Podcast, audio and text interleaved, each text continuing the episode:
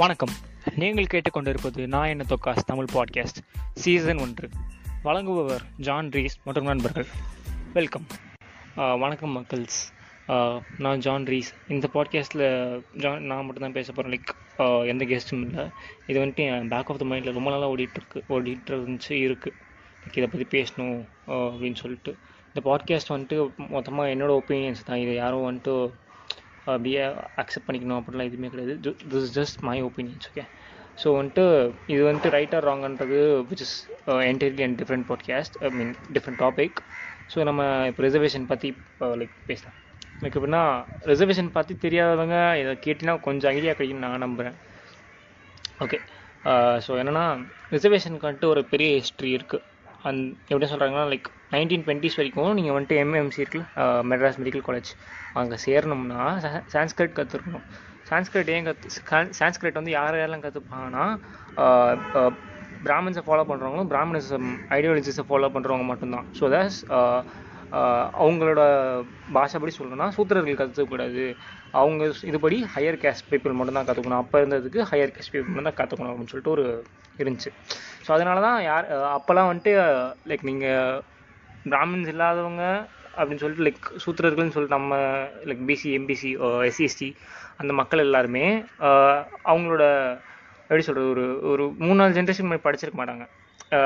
Brahmins மட்டும்தான் படிச்சிருப்பாங்க. நீங்கள் வேணா உங்கள் அப்பா வேணா மேபி உங்கள், இப்போ நான் என் வயசுன்னு சொல்கிறேன், உங்கள் அப்பா மேபி டிஃப்ரெண்ட்டாக இருக்கலாம். தாத்தா அவங்களோட அப்பா அவங்களாம் யாருமே படிக்காமல் தான் இருந்துருப்பாங்க. மோஸ்ட்லி படிச்சிருந்தாங்கன்னா லைக் சிலர் தான் படிச்சிருப்பாங்க, மோஸ்ட்லி யாருமே படிச்சிருக்க மாட்டாங்க. இப்போ நான் இப்போ இருக்கிற ஜென்ரேஷன் தான் ஃபஸ்ட் ஜென்ரேஷன் லேர்னர்ஸ். ஸோ அதுதான் சொல்ல வரேன். ஸோ அவங்களோட ஐடியாலஜி தான் லைக் அவங்க பிராமணிசம் என்ன நினச்சிருக்காங்க, அவங்க தான் டாமினேட் பண்ணணும், லைக் அவங்களோட ஐடியாலஜி தான் டாமினேட் பண்ணுது அப்படின்னு சொல்லிட்டு நினச்சிட்டு இருந்திருக்காங்க. ஸோ அதனால் என்ன ஆகும், இது வந்துட்டு லேட்டராக வந்துட்டு நீதி கட்சி, அதாவது நம்ம திராவிடர் கழகம் பெரியார் இயக்கம் சொல்லிட்டு அவங்க வந்துட்டு இதை வந்துட்டு அபாலிஷ் பண்ணுறாங்க 1920 அவங்களோட ஆட்சிக்கு வந்த அப்புறம் தமிழ்நாட்டில். அப்புறம் இண்டிபெண்டன்ஸ்க்கு அப்புறம் வந்துட்டு 1951 வந்துட்டு இதை வந்துட்டு செயல்முறை கொண்டு வராங்க. லைக் ரிசர்வேஷன் வேணும் அப்படின்னு சொல்லிட்டு, ரிசர்வேஷன் வேணும்னு சொல்லிட்டு மக்கள், கஷ்டப்படுற மக்களுக்கும் தாழ்த்தப்பட்ட மக்களுக்கும் பிற்படுத்துகிற மக்களுக்கும் இந்த ரிசர்வேஷன் தேவை அப்படின்னு சொல்லி சொல்கிறாங்க. லா வந்துட்டு 1935 அமெண்ட் ஆயிருக்கு.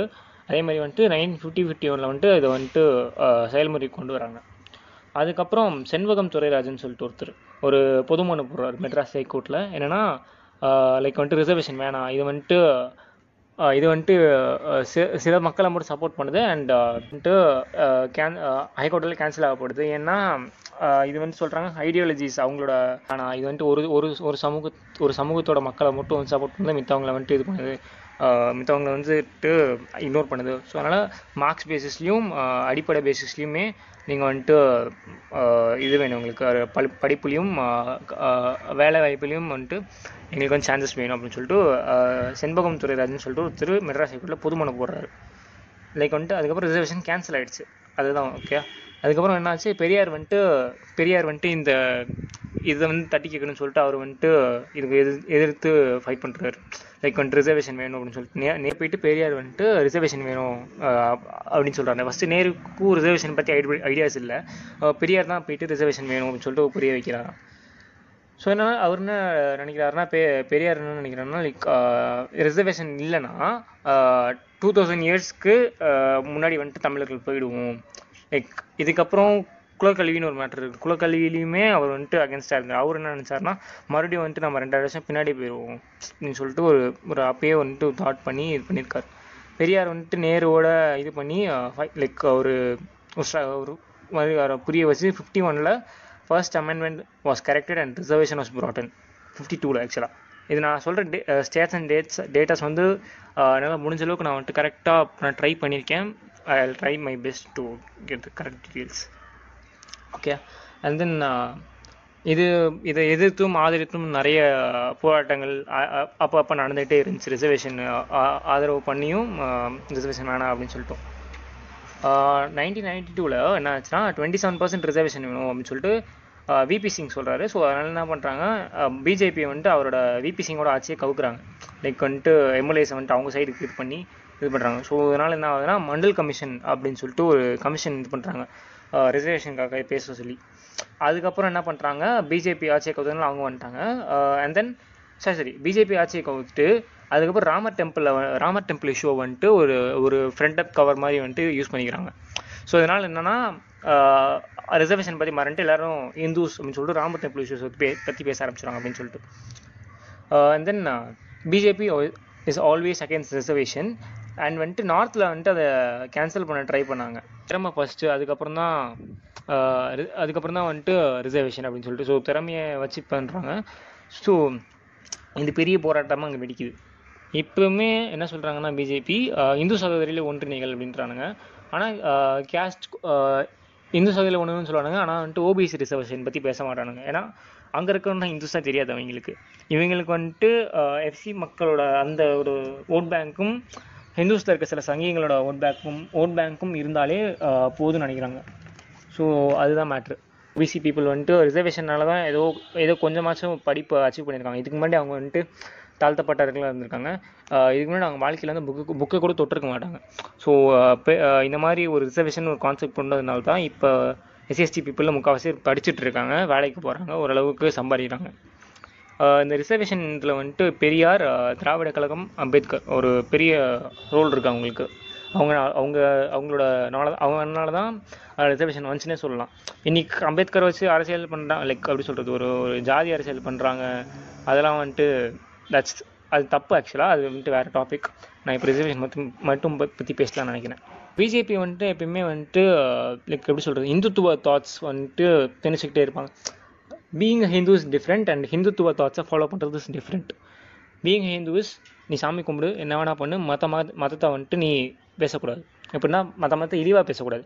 ஹிந்துத்துவ தாட்ஸில் நாங்கள் தான் லைக் எப்படி சொல்கிறது ஹிந்துஸ் மட்டும்தான் இருக்கணும். அந்த மாதிரி இதுதான் பீயிங் ஹிந்து அண்ட் இந்துத்துவ தாட்ஸ்க்கும் உள்ள இந்துத்துவத்துக்கும் உள்ள டிஃப்ரென்ஸ். ஓகே. ஸோ இந்த எனக்கு என்ன டவுட்னா லைக் வந்துட்டு அவங்க எஸ்சிஎஸ்டி ஓபிசி ரிசர்வேஷன் பற்றி எதுவுமே பேசினதில்லை அண்ட் எப்பயுமே அதை அப்போஸ் தான் பண்ணியிருக்காங்க. லைக் அவங்களுக்கு ரிசர்வேஷன் பற்றி பேசினாலே வேறு டாபிக் எடுத்து இது பண்ணிவிடுவாங்க. லைக் பிஜேபி வந்துட்டு ப்ரிஃபர் பண்ணுவாங்க எப்படின்னா ஹை கேஸ்ட் பீப்புள் மட்டும் தான் ப்ரிஃபர் பண்ணுவாங்க. லைக் அவங்களோட ஓட் பேங்க் அண்டு எலெக்ஷன் டைமில் மட்டும்தான் எஸ்சிஎஸ்டி ஓபிசி பிசி எம்பிசி மக்களோட வாழ்வாதாரத்தை பார்ப்பாங்க. ஸோ இது ஒரு மாதிரி எச்சத்தனம் தான். பட் எனக்கு எதுவும் சொல்கிறதுக்கு இல்லை. எலெக்ஷன் அப்போ தான் லைக் வந்துட்டு அவங்க சொல்கிறபடி லோ கேஸ்ட் பீப்புள் அவங்களுக்கு வந்துட்டு அவங்க சொல்லிக்கிற மாதிரி அப்போ தான் அது கவனிப்பாங்க. அண்ட் என்னை பொறுத்த வரைக்கும் ரிசர்வேஷன் இஸ் நாட் ஆஃபர் ஒரு concession. I consider it is and right to பட்டியலினத்தவர், தாழ்த்தப்பட்டோர் அண்ட் பழங்குடியினர், அதாவது எஸ்சி ஓபிசி எஸ்டி அண்ட் அந்த எஸ்சி எஸ்டி ஓபிசிலாம் கண்டினியூ பண்ணிக்கிறா தாழ்த்தப்பட்டோர் அவங்களுக்குலாம். ஸோ முன்னாடி அவங்க தாழ்த்தப்பட்டதுக்கு அவங்களுக்கு கொடுக்குற ஒரு எப்படி சொல்கிறது ஒரு உரிமை அவங்களுக்கு. அவங்க லைக் வர்ணசாஸ்திரம்னு சொல்லிட்டு இது இருக்குது. அதில் என்ன சொல்கிறாங்கன்னா பிராமின்ஸை வந்துட்டு தலைன்னும் லைக் ஹெட்னும். அதில் வர மனுநீதினு சொல்லிட்டு புக் இருக்குது. அதில் என்னென்னா லைக் ஐயர் இல்லாதவங்க படித்தாங்கன்னா சூத்திரர்கள் ஓகே சிலர் அப்படி சொல்கிறாங்க. ஐயர் இல்லாதவங்க ஆமாம் சூத்திரர்கள்னு சொல்கிறாங்க. அவங்க படித்தா கையை வெட்டி போடு, அவன் நாக்கை அறுத்துரு, அவன் காதை அறுத்துரு, அந்த மாதிரி வந்துட்டு தாட்ஸ் அந்த மாதிரி மனுநீதினு சொல்லிட்டு இந்த புக்கில் இருக்குது. மனுநீதி லைக் அதுதான் வந்துட்டு ஹிந்துத்துவ தாட்ஸ் புலப்படுறவங்க பண்ணுவாங்க. இதுக்கும் முட்டு கொடுப்பானுங்க. பட் அதுதான் உண்மை. I'm not against Brahmin people, I'm just against the stupid ideology. Okay. Like வந்துட்டு எனக்குமே பிராமின் இதில் வந்துட்டு ஃப்ரெண்ட்ஸ் இருக்காங்க. லைக் நாங்கள் பேசிப்போம் எல்லாம் ஓகே. பட் அவங்களோட இப்போ பூமர்ஸ் தான் வேணும். இப்போ இருக்கிற ஜென்ரேஷன் அவ்வளோவா இல்லை, பூமர்ஸ் தான். அவங்க தான் வந்துட்டு அவங்களோட முட்டாள்தனமான ஐடியாலஜி வந்துட்டு யங்ஸ்டர் திணிக்கிறானுங்க. யங்ஸ்டர்ஸ் சில பேர் வந்துட்டு உஷாராக இருக்காங்க. பட் சிலர் வந்துட்டு இன்னுமே கொஞ்சம் இதுதான் பிரச்சனையாக தான் இருக்குது அவங்களுக்கு. And then yeah according to me எப்படி சொல்கிறது காசு, பொருளாதாரம், ஆமாம் பொருளாதாரம், புகழ்ச்சி, ஹைட், வெயிட், அதில் வந்துட்டு என்னோட வந்துட்டு ஹையர் பீப்புள் இருக்கலாம். ஆனால் என்னை விட எவனுமே பர்த்தில் எப்படி சொல்கிறது பிறப்பில் எவனுமே என்னோட பெரியவன் இருக்க முடியாது. நீ என்ன வேணா இருந்துட்டுப்போ, நான் என்னை விட பிறப்பில் எவனுமே அதிகமாக இருக்கும். என்னோட நீ வந்துட்டு காசு வச்சுருக்கிற பெரியாளாக இருக்கலாம், புகழ்ச்சியில் பெரியாளாக இருக்கலாம். என்னோட பிறப்பில் நீ பெரியாளே கிடையாது. எல்லாருமே ஈக்குவல் பிறப்பில். பட் ரிசர்வேஷன் பொறுத்த வரைக்கும் முன்னாடி இருக்கவங்க வந்துட்டு எஸ்சிஎஸ்டி ஓபிசி மக்களை வந்துட்டு அவங்களுக்கு வந்துட்டு எப்படி சொல்கிறது ஒரு தீண்டத்தகாதவர்கள் மாதிரி வந்துட்டு வச்சுருந்ததுனால தான் இப்போ ரிசர்வேஷன் இருக்குது. ரிசர்வேஷன் வேணும். ரிசர்வேஷன் இல்லைன்னா என்ன ஆகும்? ரிசர்வேஷன் இல்லைன்னா எஸ்சி எஸ்டி ஓபிசி எம்பிசி அவங்களுக்கு வந்து லைக் எப்படி சொல்கிறது, ஒரு ஒரு ஆப்பர்ச்சுனிட்டிஸ் கிடைக்காது எஜுகேஷன்லேயும் ஒர்க்லேயும். லைக் பல முன்னாடி என்ன நடந்ததோ அப்போ அதனால் வந்துட்டு எஜுகேஷன்லேயும் ஒர்க்லேயும் அவங்களுக்கு வேலை வாய்ப்பு கிடைக்காது. அவங்க அப்போ வந்துட்டு அப்ரஸ் எப்படி சொல்கிறது, ரொம்ப அவங்கள அமுக்கி தான் வச்சுருந்தாங்க. Reservation is an opportunity to get a minimal living standard. Like எப்படி சொல்கிறது, ஒரு ஃபுட் ரிசர்வேஷன் வந்துட்டு ஒரு இட்ஸ் அ டிக்கெட். ஓகே, இது வந்துட்டு அவங்களுக்கு வந்துட்டு ஒரு ஒரு மினிமல் லிவிங் ஸ்டாண்டர்ட் கொண்டு வரதுக்கு லைக்னா food place dress and shelter water college dress like அவங்க பேசிக் நீட்ஸ் தரதுக்கு அண்ட் அவங்க வளர்கிறதுக்கு ரிசர்வேஷன் ரொம்ப ரொம்ப முக்கியம். இன்னுமே வந்துட்டு மக்கள் இருக்காங்க லைக் மனுநீதி சொல்லிட்டு ஃபாலோ பண்ணி எப்படி சொல்கிறது, அது தப்பு. ஆக்சுவலாக எல்லாருக்குமே எஜுகேஷன் கிடைக்கணும். எஜுகேஷன் இது பேசிக் நீட், அது இருந்தால் தான் வாழ முடியும். ஓகே, ஸோ எஜுகேஷனும் வேலைவாய்ப்பும் எல்லாருக்கும் முக்கியம். ஸோ இந்த ரிசர்வேஷனால் தான் கிடைக்கும், ரிசர்வேஷன் இருந்தால் தான் கிடைக்கும். நெக்ஸ்ட் வந்துட்டு BC MBC reservation. Like reservation வந்து தற்கால நிலை. இதை வந்துட்டு ரொம்ப நாள் முன்னாடி பார்த்தாலும் தற்கால நிலை. 10th ரிசல்ட்ஸ் இருக்குல்ல, அதில் வந்துட்டு ஒருத்தர் வந்துட்டு ஆர்டிஐ அதாவது ரைட் டு இன்ஃபர்மேஷன் ஆக்ட் போட்டு எத்தனை பேர் வந்துட்டு பிசி ஒரு எம்பிசிலேருந்து பாஸ் பண்ணியிருக்காங்க எந்த ஸ்கூல்ஸ்லேருந்து அப்படின்னு சொல்லிட்டு ஒரு ஆர்டிஐ எடுத்திருக்காங்க. இதில் வந்து நான் என்ன நினைக்கிறேன்னா, கவர்மெண்ட் வந்துட்டு எப்படி சொல்கிறது, கவர்மெண்ட் வந்துட்டு லைக் பேசிக் நீட்ஸ் இருக்கும் பட் ஸ்டில் ஸ்ட்ரகிளிங், கொஞ்சம் கஷ்டப்பட்டு தான் இருக்காங்க. ப்ரைவேட்னா அவங்களுக்கு வந்துட்டு ஒரு பேசிக் நீட்ஸ் இருக்குது அண்ட் தேர் பிட் ஓகே. எப்படின்னா லைக் ப்ரைவேட் ஸ்கூல்ஸுமே வந்துட்டு கடன் வாங்கி படிக்க வைக்கிற மக்கள் இருக்காங்க. ஸோ அந்த பாப்புலேஷன் நம்மளை சேரும். ஓகே, எஃப்சிக்கு இதில் வந்துட்டு கவர்மெண்ட் ஸ்கூல்ஸில் படிக்கிறவங்க 26%, ப்ரைவேட் ஸ்கூல்ஸில் படிக்கிறவங்க 74%. ஸோ ப்ரைவேட்டில் படித்தா கொஞ்சம் கெத்துன்னு நினச்சிட்டு நம்ம 74% வந்து எஃப்சியில் ப்ரைவேட்டில் படிக்கிறாங்க. இப்போ அடுத்து நம்ம பிசிக்கு வருவோம். பிசியில் வந்துட்டு கவர்மெண்ட் ஸ்கூல்ஸில் வந்துட்டு 60% அண்ட் ப்ரைவேட்டில் வந்துட்டு 40%.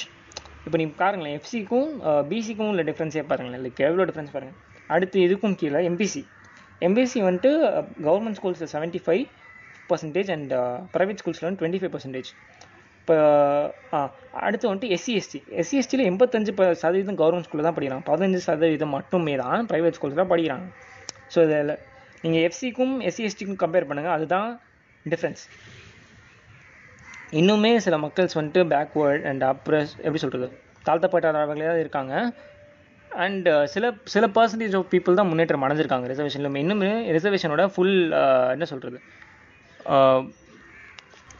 அண்ட் இதுக்கு வந்துட்டு என்ன லைக் ரிசர்வேஷன் ஏன் வேணும்னா, நம்ம நான் ஏற்கனவே சொன்ன மாதிரி நம்ம கிராண்ட் பேரண்ட்ஸோட பேரண்ட்ஸ் பாட்டன் பூட்டன் அப்படி சொல்கிறாங்க, அவங்களாம் வந்துட்டு அடிமையாக்கப்பட்டிருக்காங்க. அடிமைனா அவங்களை தீண்டாத மாதிரி வச்சு பிராமின்ஸ்டிக் ஐடியாலஜிஸ் தான் வந்துட்டு கேட்டு அவங்களோட இது தான் பண்ணணும் அப்படின்னு சொல்லிட்டு சொல்கிறாங்க. லைக் இது மனுநீதியிலே இருக்குது அப்படின்னு சொல்கிறாங்க. இனிமேமே மக்கள் வந்துட்டு தாழ்த்தப்பட்டவர்களும் இருக்காங்க, சிலர் இருக்காங்க அண்ட் சில பர்சன்டேஜ் தான் முன்னேற்றம் அடைஞ்சிருக்காங்க. ஸோ இதுதான் வந்துட்டு ரிசர்வேஷனோட தற்கால நிலை. ரிசர்வேஷன் இவ்வளோ 50 வருஷத்தில் இவ்வளோ சாதிச்சிருக்கு. ஓகேவா, இத்தனை பர்சன்டேஜ் மக்களுக்கு, ஒரு சில பர்சன்டேஜ் மக்களுக்கு அதோட பெனிஃபிட்ஸை கொடுத்துருக்கு. அண்ட் தென் ரிசர்வேஷன் இன்னும் கொஞ்சம் வருஷம் வேணும். இன்னுமே சில மக்கள் வந்துட்டு பாதிக்கப்பட்டு தான் இருக்காங்க. ஸோ அவங்க 50 வருஷத்தில் இவ்வளோ அச்சீவ் பண்ணியிருக்கோம். இன்னும் ஒரு 20-30 இயர்ஸில் நம்ம ஒரு இப்போ எக்ஸாம்பிளுக்கு வந்துட்டு ஒரு ஒரு பாலம் இருக்குது, அந்த பாலம் வந்துட்டு ரிப்பேர் ஆகிற வரைக்கும் ஒரு ஒரு ஒரு ஸ்பேர் பிரிட்ஜ் மாதிரி ஒன்று கட்டுறாங்க ஒரு இதில். ஸோ இன்னுமே அந்த பிரிட்ஜ் இன்னும் சரியாக ஆகலை. ஸோ அதனால் நம்ம அந்த ஸ்பேர் பிரிட்ஜ் யூஸ் பண்ணோம். லைக் அந்த ஸ்பேர் பிரிட்ஜ் தான் ரிசர்வேஷன். இதுதான் சிம்பிளாக சொல்லணும்னா லைக் வந்துட்டு அதுதான். இப்போ ஒரு கொஷின் இருக்குது, இது வந்து எப்போ மாறும் அப்படின்னு சொல்லிட்டு. ரிசர்வேஷனால தான் இவ்வளோ முன்னேற்றம் அடைஞ்சிருக்காங்க மக்கள். இதுவும் இல்லைன்னா ஊம்பிட்டு தான் போயிருப்பாங்க சத்தியமாக. லைக் எப்படி சொல்கிறது, அதே மாதிரி தாழ்த்தப்பட்டு தான் அதே மாதிரி தான் இருந்திருப்பாங்க. இன்னுமே அந்த ஒரு ஒரு ஒரு ஒரு ஆப்ரேஷன் அவங்க மேலே ஒரு ஒரு தாழ்த்திக்கிட்டே இருப்பாங்க அவங்கள, அது இருந்தால் இருக்கும். ரிசர்வேஷனால தான் இது கம்மியாக இருக்குது. இப்போ ரிசர்வேஷனால் 60 வருஷத்தில் BC MBC SC ST OBC மக்கள் வந்துட்டு சில கொஞ்சம் மார்ஜினல் முன்னேற்றம், அது எப்படி எனக்கு கரெக்டாக எப்படி சொல்லுங்க தெரியல, ஒரு ஒரு 1% ஆஃப் முன்னேற்றம் அடைஞ்சிருக்காங்க.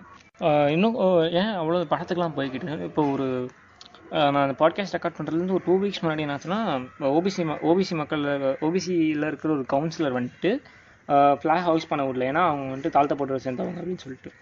மொத்தம் என்னடா லாஜிக் இது? இந்தியாவில் வந்து ஃப்ளாக் லாய்ஸ் பண்ணலாம் நினைக்கிறேன் நான், எனக்கு தெரிஞ்ச வரைக்கும், எனக்கு கொஞ்சம் தெரிஞ்ச வரைக்கும். அண்ட் ஏன்டா அப்படி இருக்கானுங்க? எனக்கு இது வந்துட்டு மைண்டில் ஓடிட்டே இருக்கு. ஏன் அவங்களும் அவங்களும் வந்துட்டு சும்மாலாம் கவுன்சிலர் ஏதோ கஷ்டப்பட்டு மக்களோட மக்களோட ஒரு இன்ஃப்ளூயன்ஸ்னால தான் கவுன்சிலர் இருக்காங்க. அண்ட் ஏன் அவங்கள ஹாய்ஸ் பண்ண விடலை அப்படின்னு சொல்லிட்டு தான் எனக்கு டவுட்டாக இருக்குது. பிரிவினர் மட்டும் படிக்கக்கூடாதுன்னு சொல்கிற ஐடியாலஜி என்னடா ஐடியாலஜி மொத்தம் எனக்கு சத்தியமாக புரியல. ஒரு ஒரு ஒரு பிரிவினரோட அதான் மக்கள் என்ன பார்க்க மாட்டாங்க, அவங்கள மட்டும் ஏன் படிக்கக்கூடாதுன்னு நீ சொல்கிறேன்? நீயும் படிக்காமல் போ. படிப்புன்றது ஒரு பேசிக் ரைட். அந்த பேசிக் ரைட் எல்லாருக்குமே கிடைக்கணும். லைக் எப்படி ஃபுட், ஷெல்டர், க்ளோத்திங்கோ அதே மாதிரி எஜுகேஷன் அண்ட் ஒர்க், இந்த ரெண்டுமே ரொம்ப முக்கியம். நீ எப்படி சொல்லலாம் நீ இவன் பண்ணால் இவன் கையை எடுத்துடலாம், ஒரு இவனை கையை வெட்டிடலாம், இவன் படித்தா நாக்கை வெட்டு, சூத்திரர்கள் என்ன வேணா பண்ணால் நான் எஜுகேட் ஆகக்கூடாதுன்னா உனக்கு என்ன பயம்? உன்னோட பெரிய விளையாட்டாங்க தானே பயம். ஆமாம் நான் பெரிய விளையாட்டேன், அதான் நான் பிரச்சனை, அவ்வளோதான். I may sound like Samuthirakani, but I'm sorry. எனக்கு இது மைண்ட்லேருந்து வெளில விட்டு போனான்ற நல்லாயிருக்கும் தோணுது, பட் ஐம் நாட் ஷுவர். நம்ம வந்துட்டு மறுபடியும் சொல்கிற பாட்காஸ்டோட கன்க்ளூஷன் வந்துட்டோம். யா, அண்ட் இன்னொரு விஷயம், இது பாட்காஸ்ட்டுக்கு ரிலேட்டடாக இல்லைன்னு நினைக்கிறேன், பட் ஐம் ஓகே. ஜாதி பேரை சொல்கிறது இட்ஸ் அன்யூஷுவல் அண்ட் ராங் என்னை பொறுத்த வரைக்கும். It's my personal opinion. And வந்துட்டு அது தாம்பரம் சொல்லிட்டு சொல்கிறது பிள்ளைகளை நான் என்ன சொல்கிறேன், அது கோல் இல்லைடா, அது எப்படி ஜாதி பேரை நீ பார்த்தா நீ அந்த கார்த்திக் குமார்னு ஒரு புண்டா தான் கேள்விப்பட்டிருப்பீங்க. எனி டேம் ஹவுஸ் அப்படின்னு சொல்லிட்டு கற்றுதுங்க. அவாலாம் வந்துட்டு அப்படி கற்றுவாங்க, ஊ ஊன்லாம். மற்ற என்னடா புண்டை ராஜிக்குது? மற்ற நீ எப்படி ஜாதி பேரை சொல்லி இந்த ஜாதி சேர்ந்தவங்க யாராச்சும் இருக்கீங்களான்னு சொல்லிட்டு கேட்க முடியும். இல்லை மொத்தம் கூஸ்ட்லியாடா உனக்கு. எனக்கு இதை பற்றி பேசினாங்க மற்ற மாதிரி ஆகுது. அதே மாதிரி வந்துட்டு புக் ஒரு ஒரு இது லைக் ஒரு பிக்சரில் பார்த்தேன் நான், இது உண்மையாக பொய்யான்னு தெரியலனா நாட் ராங். ஏன்னா ஒரு பிராமணர் நல்லவர், இவர் படிக்கிறார் அப்படின்னு சொல்லிட்டு ஒரு பிக்சர் இருந்துச்சு. அதுவுமே தப்பு. அவர் ஏன் இப்போ கூட ஒரு 4 நாள் நியூஸில் இருந்துச்சு, என்னாச்சுன்னா அவங்க பையன் வந்து தண்ணியை போட்டு அடித்தான்னு சொல்லிட்டு, அவங்க தண்ணி போட்டில அவங்க பையன் வந்துட்டு ஏதோ பண்ணாருன்னு சொல்லிட்டு அப்பா வந்துட்டு களை தூக்கி போட்டு மண்டையை கழிச்சிருக்கான். அதனால அந்தாலும் இருந்தான். அப்போ அவன் நல்லா வேணா என்ன லாஜிக் இது? புக்ஸில் இப்படி இருக்கிறது வந்துட்டு it's very wrong. And as final note மறந்துட்டேன் என்னென்னா, இதில் நான் சொன்ன டே ஸ்டாட்ஸ் ஒரு நான் பேசினது வந்துட்டு எனக்கு பிடிச்சவங்க இதை பற்றி பேசினது, லைக் வந்துட்டு அவங்களோட ஐடியாஸை எக்ஸ்ட்ராக்ட் பண்ணி நான் பேசுகிறேன். கொஞ்சம் அட்லிஃபைடாக இருக்கும், பட் கொஞ்சம் எக்ஸ்ட்ராக்டட் பாட்காஸ்ட் தான். அதனால தான் லைக் பேசுகிறேன், நான் எக்ஸ்ட்ராக்டட் பாட்காஸ்ட்னு சொல்லியிருக்கேன். And thank you.